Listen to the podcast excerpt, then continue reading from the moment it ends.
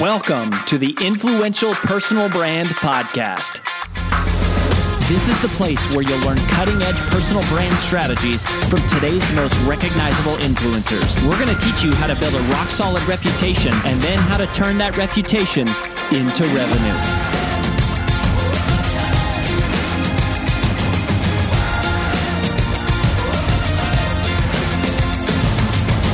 I'm your lead host, Rory Vaden, co-founder of Brand Builders Group, Hall of Fame speaker, and New York Times bestselling author of Take the Stairs. Hey, everyone, and welcome to another episode on the Influential Personal Brand Podcast. This is A J Vaden. I am one of your co-hosts here, and I get the honor and the privilege of getting to introduce you to a good friend of mine, uh, Erin Hatzikostas. You're going to get to learn all about her in just a few minutes and some really cool stuff that she's got going on. And I will give her a formal introduction. But for all of you listening, I want you to know why you need to stick around and listen to this episode. You know, we have had uh, many guests on in the past that talk about research. And today we're going to talk about not just research, but how research impacts you in your business right now, today. We're going to be talking about the research on authenticity in the workplace. So to me, it does not matter if you're an employee, an employer, if you are a solopreneur, entrepreneur, or anything in between, like this impacts you, right? We've heard it said before that data is the real unique differentiator in the marketplace today. And I'm a big believer in that. I'm a big proponent in that. It's like data is the differentiator. And Erin has gone out and done this amazing study on authenticity in the workplace. And I think that there's some really interesting talk right now about the workplace and, you know, what they've been calling the great resignation. And I don't really know if that's the right term, right? I don't know if that's the right term. I love what Arianna Huffington says. It's not the great resignation, it's the great reevaluation. And I think looking at authenticity in the workplace and what does that even mean? And how does it impact our employees, our employers, and the companies at large is a really important discussion to have. So again, it doesn't matter if you are a staff of zero or a staff of one thousand, this interview, this research, this does pertain to you. So I hope you stick around. I make it all the way to the end because also Erin's going to give you a really cool link to download this data to help you take that back to your everyday business. So without further ado, I'll give you just a, a quick highlight. But Erin Hatzikostas is a former corporate C E O turned professional pot stirrer, in her own words. She is also the founder and C E O of Be Authentic, Incorporated and is a best-selling author. She's a TEDx speaker. She's a podcast host and a, what she calls a coach consultant. That's a tongue twister. But she's also the leader of the recent national research study, The Impact of Authenticity in the Workplace. But I can also attest that she is a hilarious human being. She is an action taker. She is an amazing human being. She's a mom. She's an entrepreneur. She's all these amazing things, which is why I love her and why I invited her on the show. So Erin, welcome to the show. Thank you so much. And like most people, I have such a girl crush on you, A J. So it's so good to be here and jam out for a little bit. Have you all to myself slash, you know, share you with thousands of people. Oh my gosh. I'm so excited to have this conversation. I really love having conversations with friends more than anything else because I get to bring in like some of like the behind the scenes context of what makes you so awesome as a human being. And you don't always get to do that when you have, you know, a quote unquote complete stranger on. So it's really always a treat when I get to, I have a friend on the show and talk about all the cool things you have going on, but then also just to help the audience get to know the awesomeness that is, you know, these amazing people that we get to do life with. So I'm so excited. And so in an effort to help our audience get to know you just a little bit, can you give everyone a brief backstory of kind of how you got to where you are, right? From, you know, you've been a big corporate C E O and you've led teams of thousands of humans and you've worked for really big corporations and you've now been on the other side as a speaker and an entrepreneur and an author. Like we didn't even have that in your bio. You're the author of this awesome book and you've got all these cool things going on, but those are like two pretty different lives. And so it'd be awesome to hear, like, give us some context and some background of like this, you know, quote unquote, former life as this corporate C E O, why the shift and how did you end up here talking about authenticity in the workplace?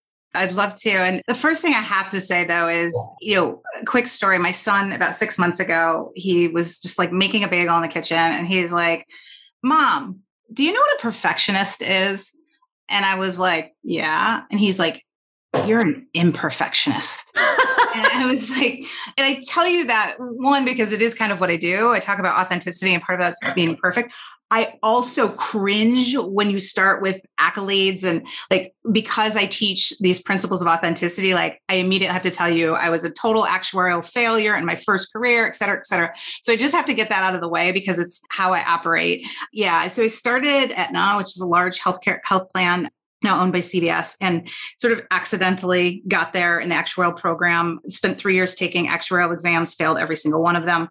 But the good news is it was a great company. It was a big company. And, and much like a lot of your listeners, you know, I was able to sort of bob and weave my way through some opportunities, take on things I was highly unqualified to do. But never once did I, you know, I had this career path, like I want to be an executive or I want to be a C E O. You know, I was a small town girl, Northern Michigan, you know, got good grades, but didn't know really much about, you know, running a company. But I did find myself at one of the subsidiary companies that they had acquired, not found myself. I strategically went there and was just lucky enough over the years, every time somebody would leave, they basically were like, look to their left and right and be like, oh, I guess we should give it to Erin.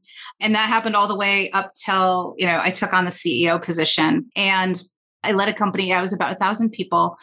And we're kind of in the dumps. You know, financials had been flat for years. We were, quite frankly, kind of the laughing stock of the company. It was a, it was an acquisition gone bad, a typical, like, let's bring in this great new sexy company and then give them, you know, no money and resources to do what they need to do to be successful. And I took over in two thousand sixteen. And I'm just really proud to say that in three years, we took those flat earnings that we'd been having and we tripled them.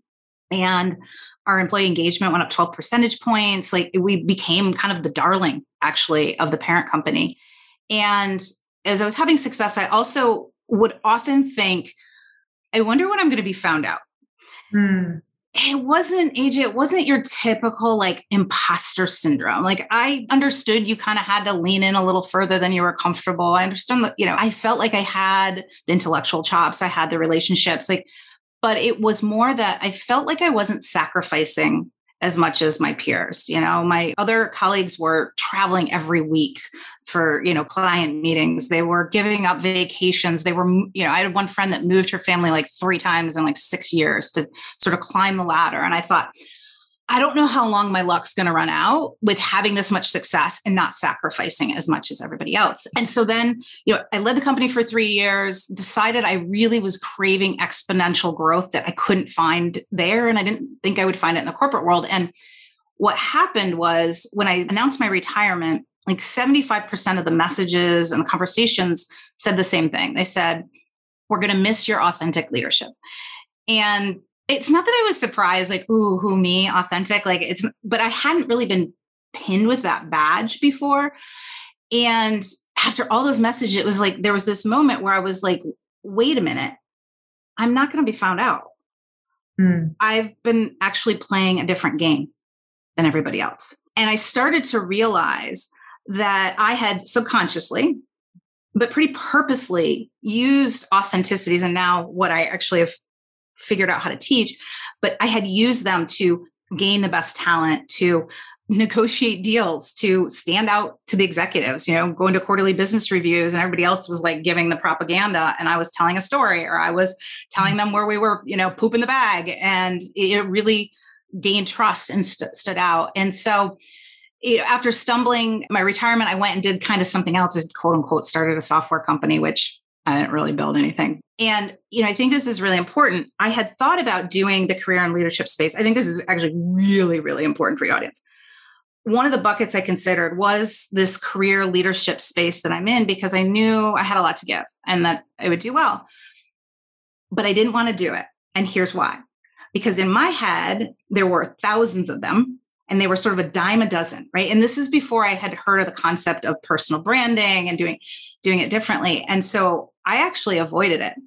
until, you know, I started writing blogs. I would sit at hockey practice and I'm like, oh my God, I have so much to say. And I no longer have like lawyers who won't let me say stuff. And I was like puking out. Like I remember having a Word document, A J, and I, I never considered myself a writer. I was a math major, not a very good one, but a math major. I had thirty some pages of written blogs just sitting up in like the metal benches at the hockey team. And two things happened. One, which I preach to people all the time. It's like this lesson I keep learning, but I also want other people to learn. You shouldn't not do something because you hate the way it was done before. Instead, do it your own way. And so one, I was like, well, what do I hate about the career and leadership space? Well, it's stuffy, it's boring, it's a bunch of H R people, it's blah, blah, blah, blah, blah. And then I also listened to a podcast, and it wasn't you guys yet, which I can tell about then hearing you guys and why it mattered so much more. I heard a podcast. You remember the guy that has a podcast called like Youpreneur, I think, oh, or something? Yeah. Yeah. I can't remember his name. He, nice guy, but he's a little bit like much, a British guy. Somehow I stumbled upon it. And A J was like, oh my God, this is what I want to do. Like, I didn't ever realize that, right? This concept, and you guys say it now a lot, you know, coaches, consultants, speakers, and authors, that there was a mechanism, that there was an industry. You know, all I had seen were these career and leadership that were doing it the old fashioned way, like go out and sell things, and they didn't have a brand, right? And they, they weren't speaking. And, and so when I realized that, one, there was what you guys teach that is so me, I love to speak. I love to do like the big things. I love the concept of personal branding.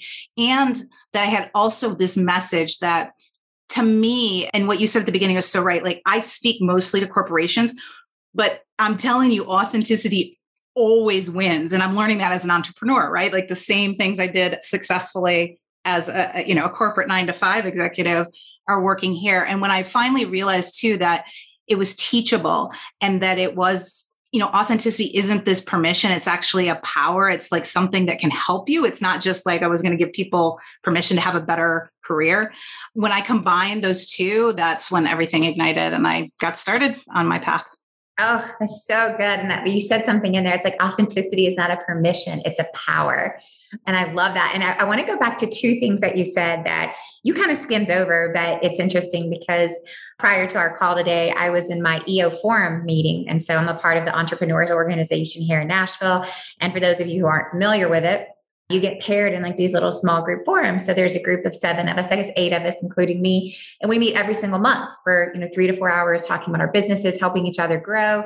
And it was really fascinating that a lot of the discussion that my E O forum has had, and a lot of it by me, is, you know, trying to figure out like, why is there such this culture of hustle and sacrifice? Mm. Like, why is it that, you know, in America and probably in many places all over the world, but I live here, so I can speak to this more honestly and authentically, is the more you sacrifice, somehow the more successful you are, right? The more you hustle and grind and have no personal life and no family life, like the more quote unquote successful you are. And I heard you say that, like, you, and then it's like, and if you don't, you feel guilty, right? And it's, uh, it's interesting. It's like, I think about myself. I'm about to go on a like a very intentional ten day vacation with my kids and my husband. And like what I asked my E O group to hold me accountable to is no work. Mm. And at the same time, I know that the reason I'm asking for accountability is because that's going to be friggin' hard for me. Because if I'm not, I feel like there's shame and guilt tied to it. It's like, oh gosh, my employees are working. I should be. And it's like, if I'm not working, like, where's my worth? And like, what if I'm not valuable to the organization in ten days, God forbid. And so I would love to hear from you both on the corporate side and now on the other side, looking at the corporate side, where does that come from? Why is it there? And how do we eradicate it? It's addiction. You know, I think Shonda Rhimes, if you've never seen her TED Talk, you remember the, the year of yes. I haven't seen her TED Talk, but I love Oh her. my gosh. Yes. That's the item. Okay. Yeah. She, so she talks about the hum, and it's very alliterative. It's a beautiful, I mean, Shonda Rhimes powerhouse, right? But she talks about the hum and getting addicted to the hum, and it's the hum and the hum, right? You get in. I think it's really an addiction. And what I always tell people when I talk about authenticity, and part of this is, you know, I'm not a very disciplined person, you know, don't tell Rory, like I'm not a take the stairs kind of person. I just, That's not how, you know, I'm a seven on the Enneagram. I'm a creative. Mm-hmm. But what I've found is the nice part is that what I teach in authenticity, and to get to your point about like, why are we like that? I always tell people, I don't change people. I change their addiction. Mm. And there's a detox period, right? And so in your example, change of addiction would be, okay, you're feeling like, okay, this anxiety, like I should be doing more. My team is, is working and I'm not. And if you start to experiment with, for example, you know, authenticity, one of my principles is model. No better place to use the model principle than to go on vacation and model what you want for your employees. Yep. So many leaders would be like, take your vacation. Da, da, da, and then they're like hypocrites. They'll go and then they'll work. And what do you think the employees, what message do they get? They don't listen. They don't listen to you. They watch you. And so a new addiction might be you take this ten day, you break free, mm-hmm. and you start to just, I want you just to observe what you see from your team. For example, somebody that normally doesn't get to do something because usually you handle it, and they step up and do it, and you see like the pride in their face, or somebody that follows in your footsteps and says, oh, I noticed you weren't checking in. I also didn't check in. I so needed. I didn't realize how burnt out I was. And so now, you know, instead of being addicted to that hunt, like I want you to start to get addicted to this new thing, which is leadership, which is self-care and the benefits that come with that, which, you know, I firmly believe eventually and not long will be even more than if you were to grind it out. Mm, that's so good. But yeah, I mean, there's so much of that. I totally agree. There's an addiction to it and a really unhealthy one at that. And then the second thing, kind of leading into this, you said, I'm learning that I can teach authenticity. So before we get to the study, which I am super intrigued about, and I think it is really interesting and compelling because I think it's lacking. I think people mm-hmm. struggle with this a lot for a lot of different reasons. I want you to define authenticity mm-hmm. to you. Well, so the way I define it is it's about exposing who you are when people least expect it. And so what happened, you know, so I said, okay, I'm going to go do this. I'm going to go teach it. And then I was like, oh crap. Like, how do you teach something that's so inherently personal and such, you know, sort of fluffy unicorn doo-doo? Like, how can I teach that? But I knew, I'm like, wait, I didn't walk into work like I would walk into if I went to your house for a pool party, right? Like I knew there was something more nuanced about me and about the people that I consider authentic as well. And actually the first spark was good old Google, good old Google. Like, what's the root word? And the root word is authentikos, a Greek word. And authentikos means to be genuine, but it also means to be original and authoritative. So when I saw that, I was like, yes, like authenticity is this more nuanced definition. So actually, when I teach what authenticity is, the first thing I do actually is deprogram what it's not. So authenticity is not simply being yourself. Yeah. I know that might be depressing. I know that might take a little exorcism, but it's not the same as being yourself. And it's also not transparency. It's not synonymous. People always ask me like, but Erin, is there ever a risk of being too authentic? And I'm like, no, but there's a risk of being too transparent. They're not the same word. They're not the same word at all. And so the most important thing I teach people too is that authenticity done right in business, in work, is actually not about you. Mm. It's about creating connection, building trust, intrigue by being, you know, exposing things of yourself, being more vulnerable, being more humble, using the principles, telling stories, things that you do, not because it feels better for you, but because it feels better for the connection that you create with people. You know, for example, you know, my first principle, I teach humility, not as like some mm-hmm. fluffy adjective, but like purposely use humility. Like I mentioned, like, I have to tell you, I was a complete failure in my first career. And the reason you do that is because what happens? Then you're like, oh, she's just like me. Like I yeah. failed at, you know, chemistry class or, you know, or you also think like, okay, she did not need to tell me that. So I'm guessing she's not hiding anything else. Like if she would just go and tell me that, you know, she spilt stuff all over her shirt, you know, two minutes ago or whatever it is. And so if you can think about authenticity, not about you, but doing those things that kind of buck the norm, that, you know, show a little bit of who you are to benefit somebody else. The reality is it, what happens, it comes right back to you, right? So it's, it's not selflessness completely, but if you think first about how you do it for others, then the rewards come back to you almost immediately. So that's kind of how I define it. And then, you know, this company I work with called Brand Builders Group taught me how to put some more definition and structure and framework around it, which I have as well. Hi, it's A J Vaden, and thanks for listening to the Influential Personal Brand Podcast. Did you know that the ideas we share on the show are things we actually specialize in helping you implement? If you want to raise your public profile and turn your reputation into revenue, please visit free call dot brand builders group dot com to sign up for a free brand strategy call with one of our personal brand strategists. Again, that's free call dot brand builders group dot com to sign up for your free call. Talk to you soon. Well,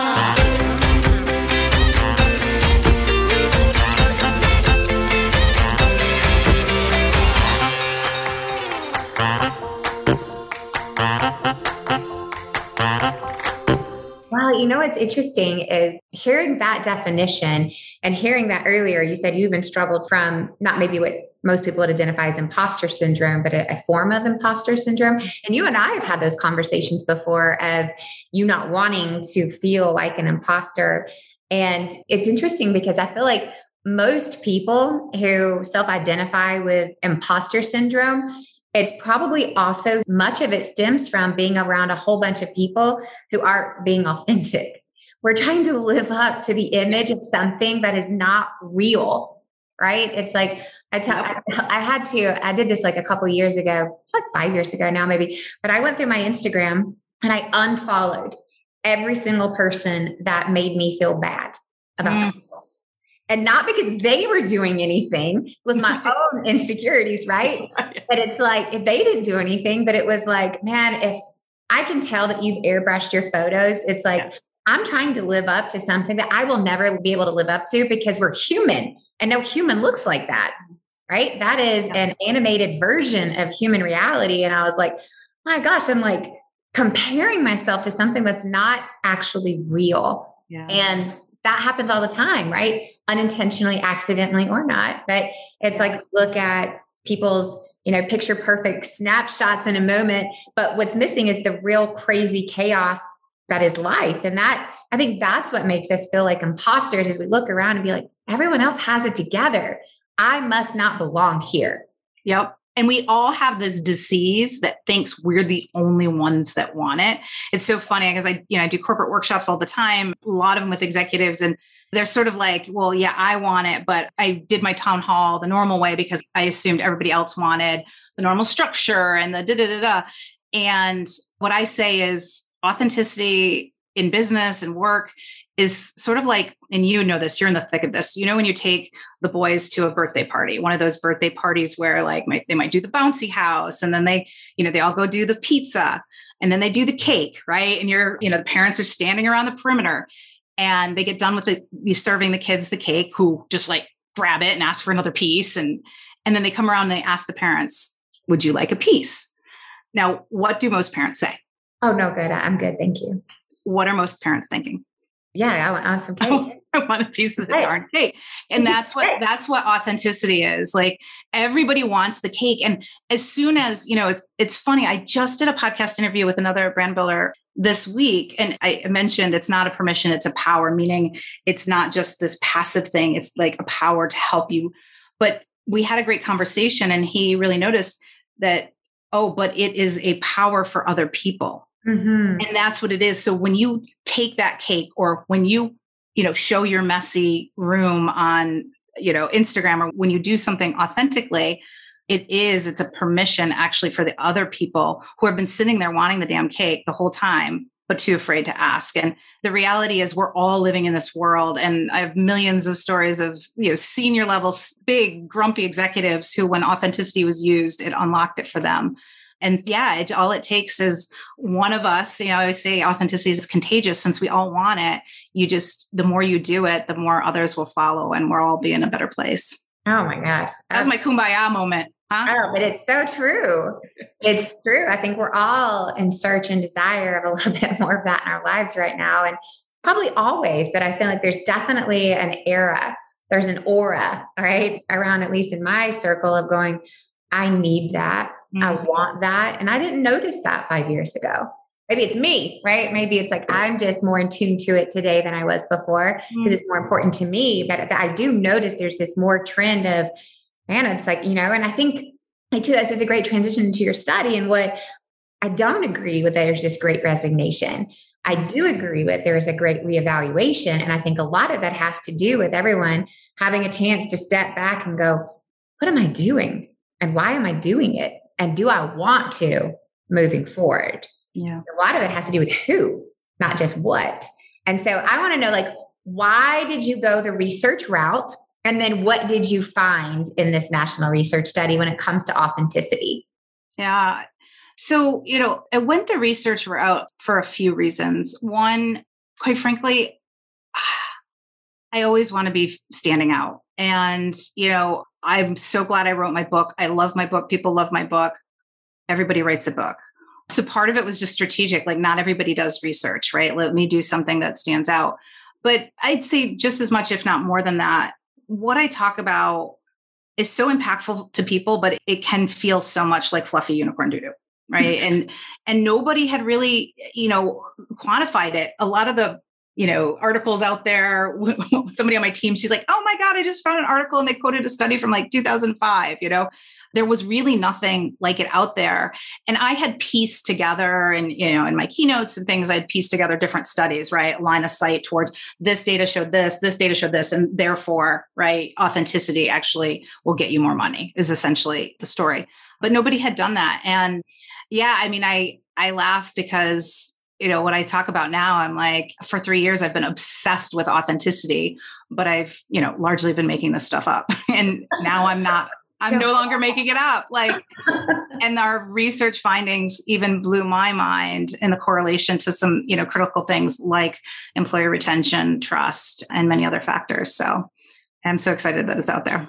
Yeah. I think it's really powerful. Like, one of the things that I, I get kind of like to what you said, and it's the same reason we did research, right, on personal branding. It's like, man, we think all of this, but is it right? Is it true? And I think a lot of it isn't like, wouldn't have mattered to us because it's like, what we still believe is still what we believe. But it was also just really amazing to go, we're not the only ones, but then to also be pleasantly surprised about where we were potentially wrong or different, yeah. Right? Maybe wrong isn't the right word, but it was like, it helped shape our perspective even on what we did and going, yeah, like I do see that alternative. And it allowed us to go really deep in an area that wasn't even in our purview before.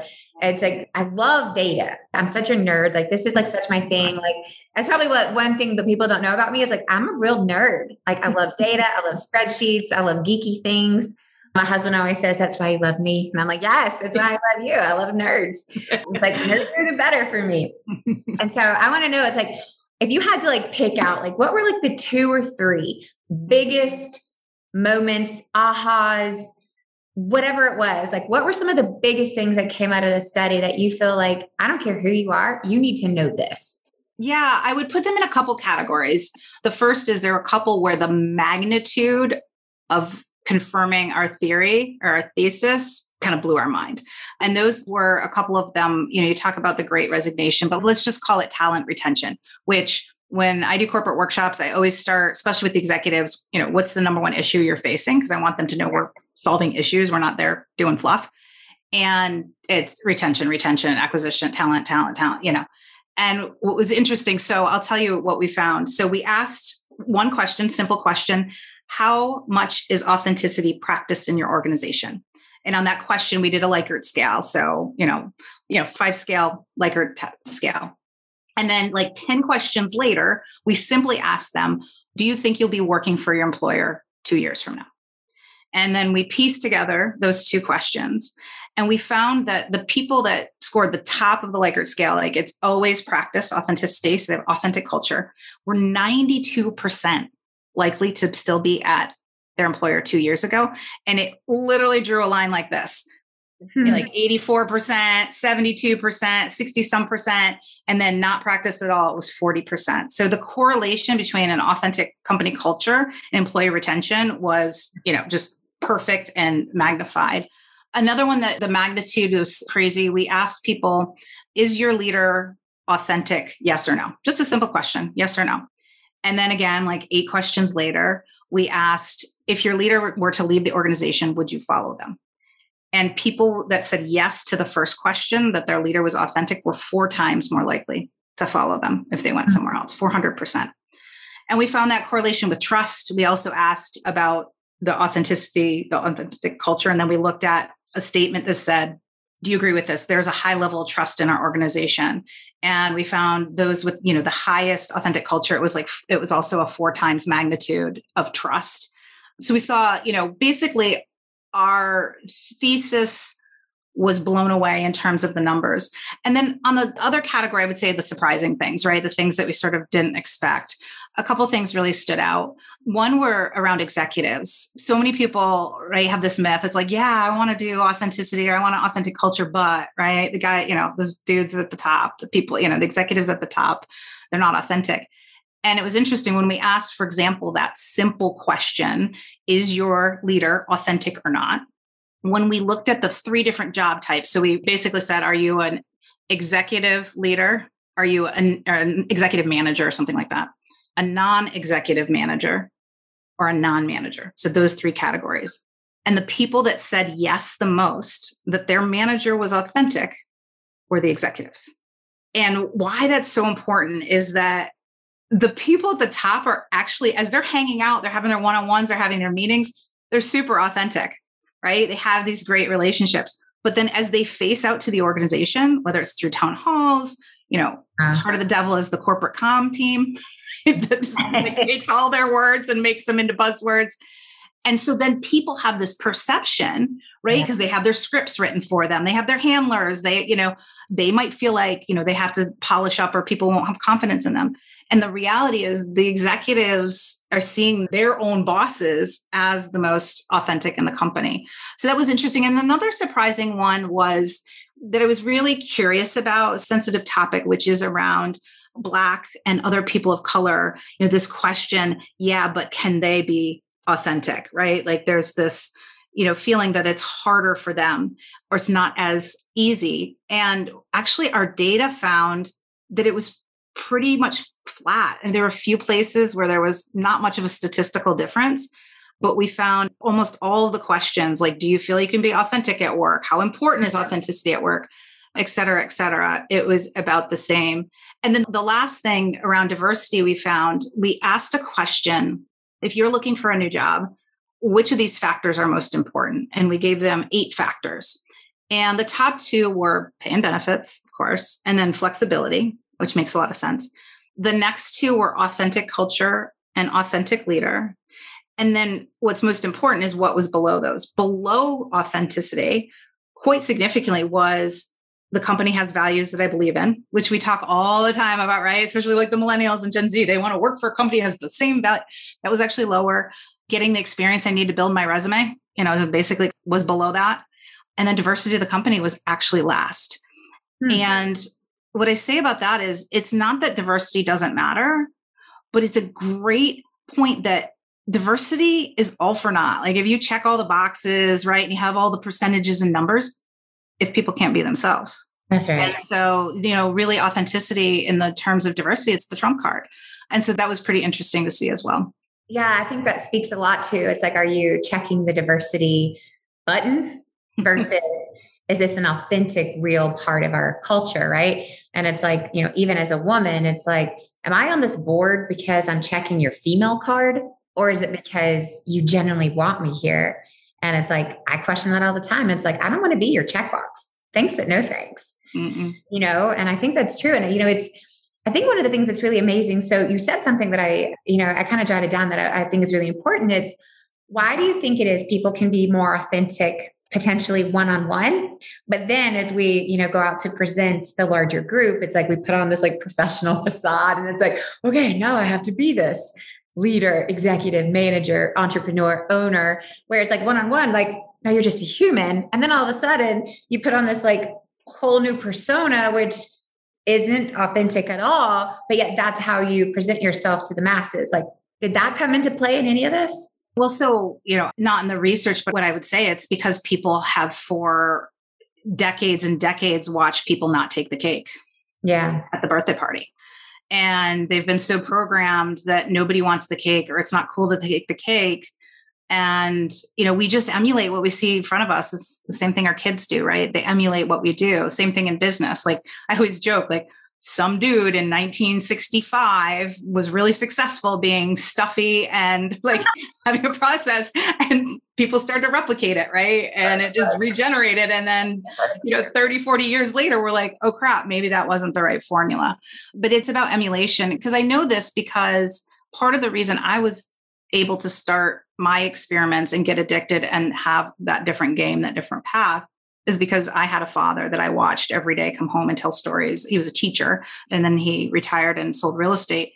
And he would tell story after story, basically of how, how incredibly authentic he was as a teacher, and the funny things he'd do with the kids, and the way he would discipline through a totally different manner. And so I got to see, right, I saw somebody eating the cake.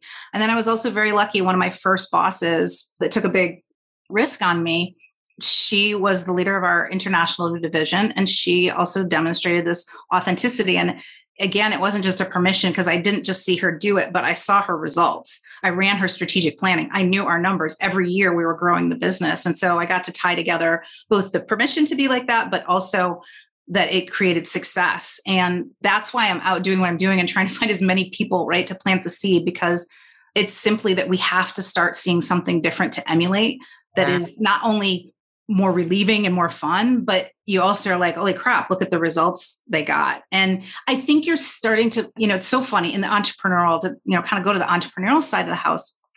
You know, I listen, I consume tons of stuff, right? And part of Brand Builders, I listen to podcasts.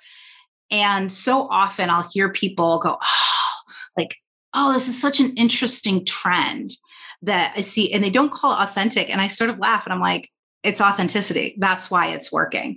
Right. It's, you know, and people call it different things, but you're seeing it all the time in the entrepreneurial world. You're seeing it, LinkedIn, a huge trend. You know, I just listened to an episode of him, the LinkedIn guy that's part of N S A. And he was like, yeah, he's like, stock photos and curated, basically Canva pics don't do well. It's the natural pictures. I was like, authenticity, you know, so I'll hear things. And I'm like, authenticity. I'm like, it works. It's just about being aware of it. Doing that experiment, collecting your own data. For a data geek like you, it literally is like collect the data to be like, hmm, they opened that email. Hmm, they listened to me when they normally are like distracted. Hmm, we sold more of this when we did this. And then going, huh, maybe if I do more than that, I'll get better results. Oh, this is so good. I could literally talk about this for like three hours because I do think it's something that we all so desperately need. And to me, it doesn't matter if you, again, I said this earlier, a manager or an owner, an executive, it's like an employee, a, you know, part-time direct sales person, a retail shop employee. It does not matter. It's like, this impacts all of us. Like no matter what your role is, no matter what you're doing, a parent, a teacher, it doesn't matter, a friend, a spouse, like the list exactly. goes on and on. Like this is not just for the workplace. This is just for, you know, the human place. Yeah. And I love this so much because I do think that the more this happens, the more it's like, and I love what you said too. It's not just about being you. It's exposing who you are when people least expect it. And that does come from a place of humility and vulnerability, but also power and courage and bravery. Those things are not separate of each other. They're tied together. So if people want to get this study, where should they go? Where should they go to download this study? Yeah, you can go to be authentic inc dot com. It's just the letter B, authentic inc dot com forward slash research. That's a mouthful. So authentic inc. Go to the show notes. I'm sure it'll be in there. Show notes, but be authentic inc dot com forward slash research. Yes. And yes, we will put it in the show notes. And if Erin, if people want to just connect with you to connect with your more authentic self all over online, where should they connect with you? Yeah. I mean, you can go to my website and just check out all the things, but where I'm most active is LinkedIn. I'd love to connect on LinkedIn. I am the only Erin Hatzikostas in the world. So if you can spell it, you can find me. Wow. That's so funny because I've been saying Erin Hatzikostas for. Oh, oh that's for actually, fish.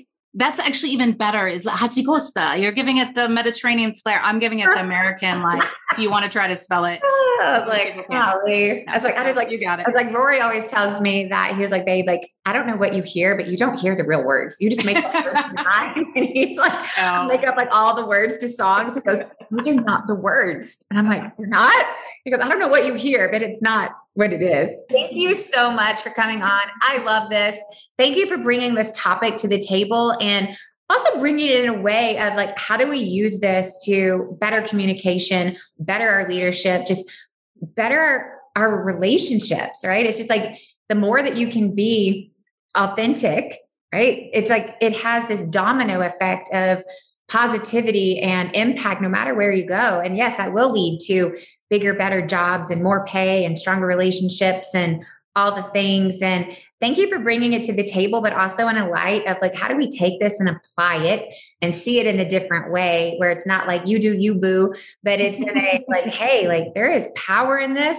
And this is how you do it. I love this. I love you. Y'all go check out this study. Go follow Erin. Go connect with her on LinkedIn. And then uh, make sure you come back here next time on the Influential Personal Brand. We'll see you later. That's all we've got for this episode of the Influential Personal Brand Podcast. But here's some great news. One of the most valuable things you can do to help us and other new potential listeners to find our show is for you to both rate this show and leave a review. So, as a special bonus for you, if you leave us a comment in iTunes, Stitcher, or wherever you listen, take a screenshot of your review and email it to podcast at brand builders group dot com. We will give you free thirty-day access to twenty-five of our most popular interviews on video in your own private members-only area. So go right now, rate us, review us, and then send a screenshot of it into podcast at brand builders group dot com. And we'll get you set up with free access to our most popular video interviews all in one place. Also, just please share, share, share this podcast with anyone who you think might enjoy it. And until next time, remember that building a business isn't nearly as valuable as building a reputation.